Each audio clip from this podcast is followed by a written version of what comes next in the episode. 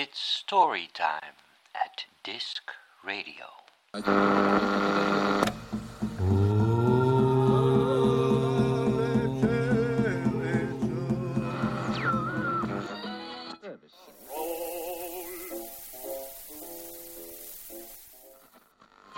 Voor gebied zat je nog?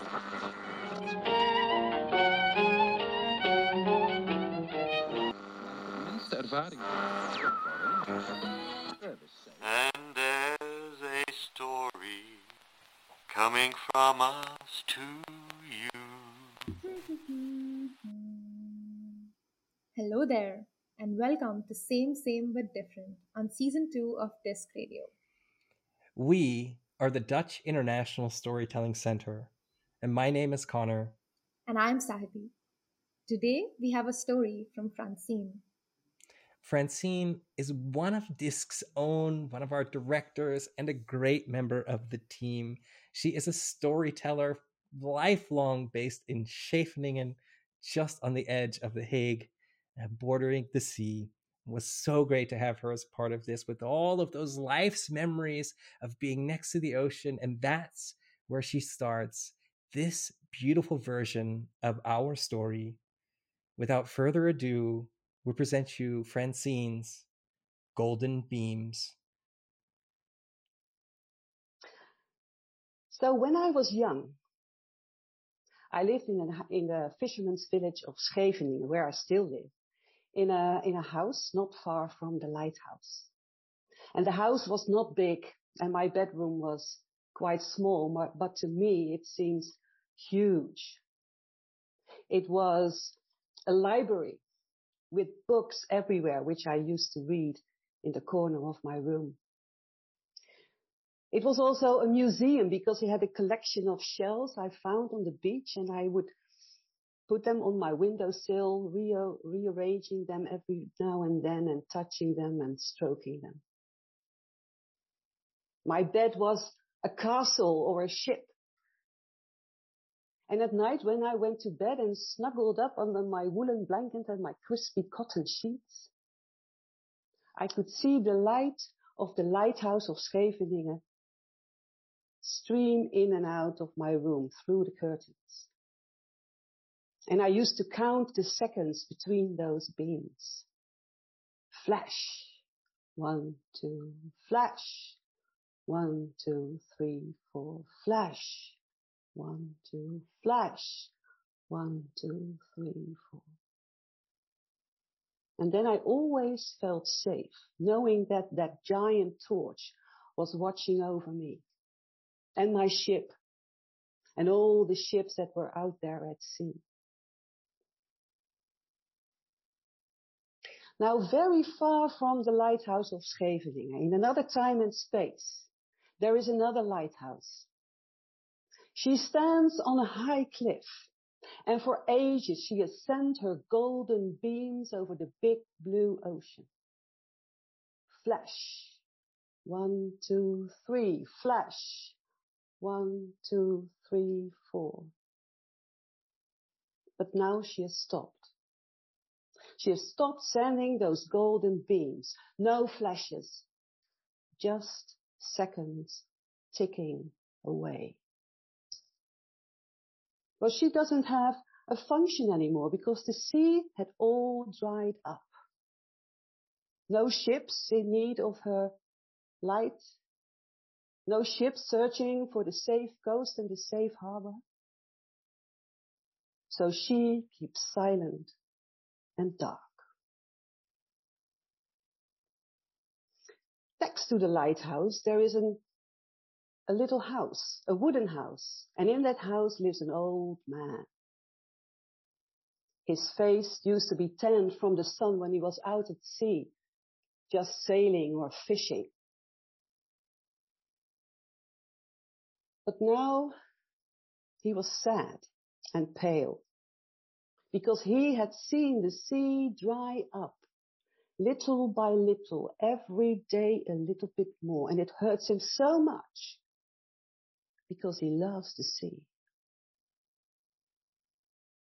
And when the lighthouse died, he had tried over and over again to switch the light on, but he couldn't manage. And now he misses the flashes, the golden beams that lulled him to sleep. He misses the sound of the waves, the salty air and the cries of seagulls because they had left too. He tries to keep the memories of the sea alive by listening to a conch shell he found on the beach a long, long time ago and which he keeps in a closet.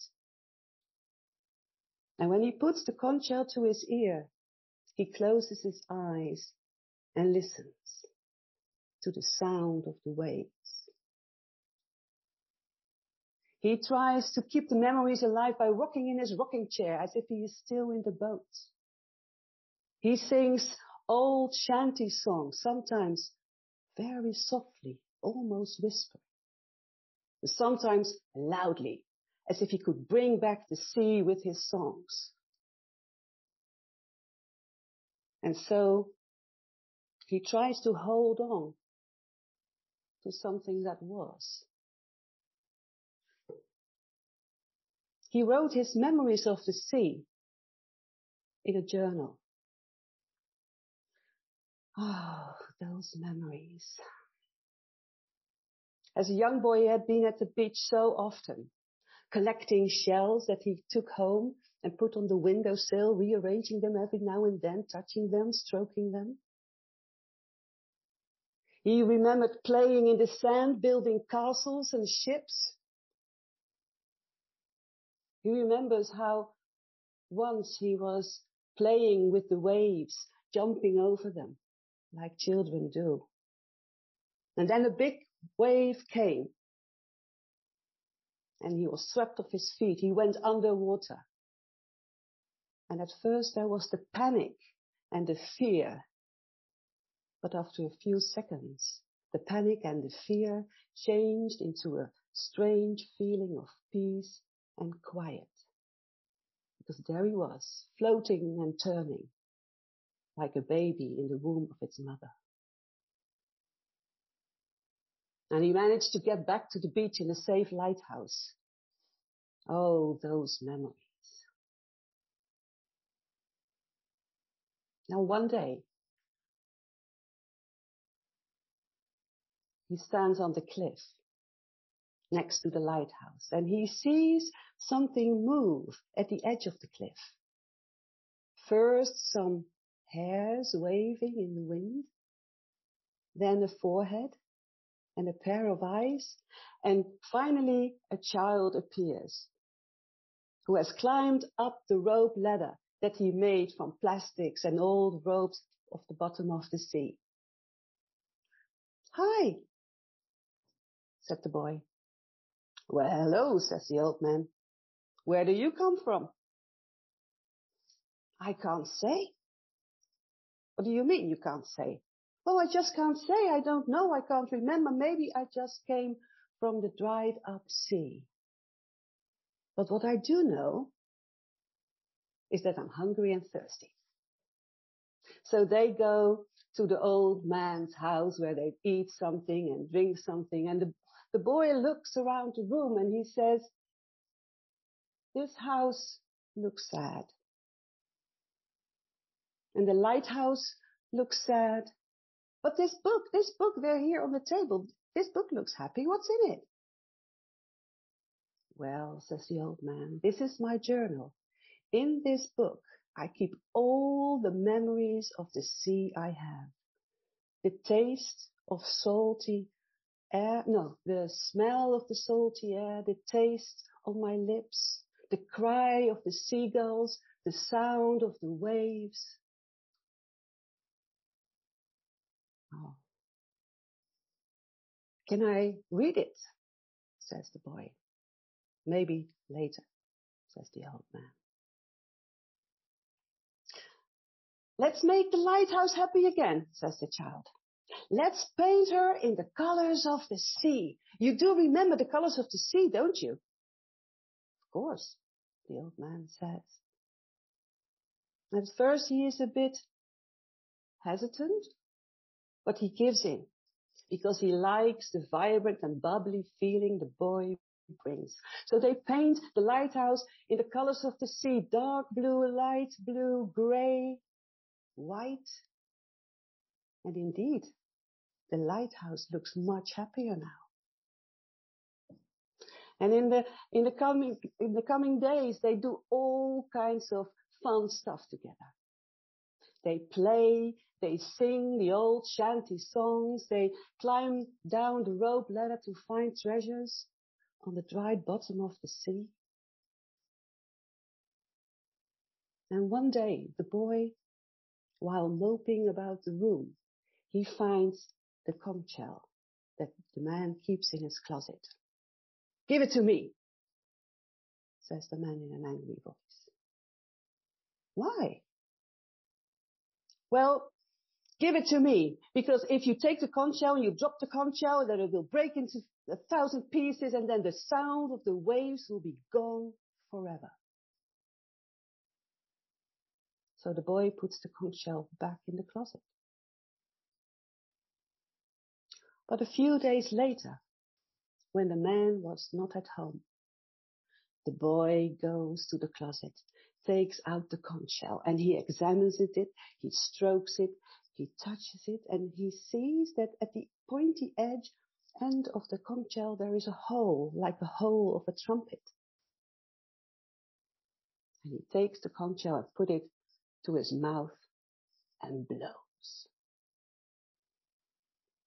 And while he is blowing, all of a sudden a thick flurry of smoke escapes from the shell, filling the room. He's frightened. He, he, he, he drops the conch shell, which falls into a thousand pieces.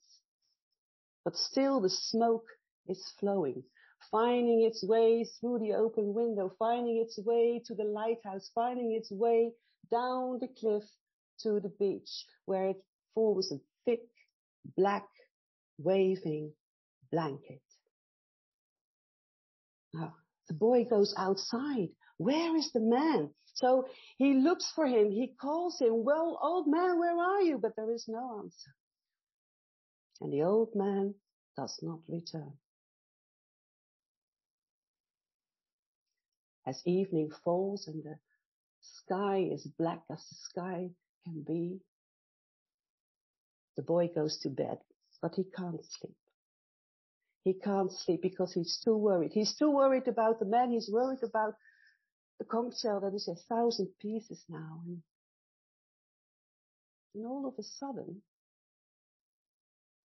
a light lights up the dark room he is in. Flash. One, two, three. Flash. One, two, three, four. The lighthouse has come back to life again. And her golden beams lull the boy into a dreamless, deep sleep. And the next morning, he is woken up by the sound of waves, by the cries of seagulls. There are dozens of them in the sky. So he gets up, dresses himself, and climb, climbs down the rope ladder. And there, on the beach, he finds the old man lying on his back, lifeless, but with a, but with a smile on his salty lips. The boy knows what to do. He drags the body of the old man towards the sea and gives it back to the waves. He sees how the body is floating and turning like a baby in the womb. And then he goes back to the house. He sits down in the rocking chair and takes the journal. He turns over a new leaf and starts to write the first chapter of his story. If you enjoyed this one and haven't heard the other stories, we encourage you to check out the rest of season 2. This season, Same Same But Different, was produced by Connor McMullen, with writing and editing support from Sahiti Sarva. And the music is by Ashutosh.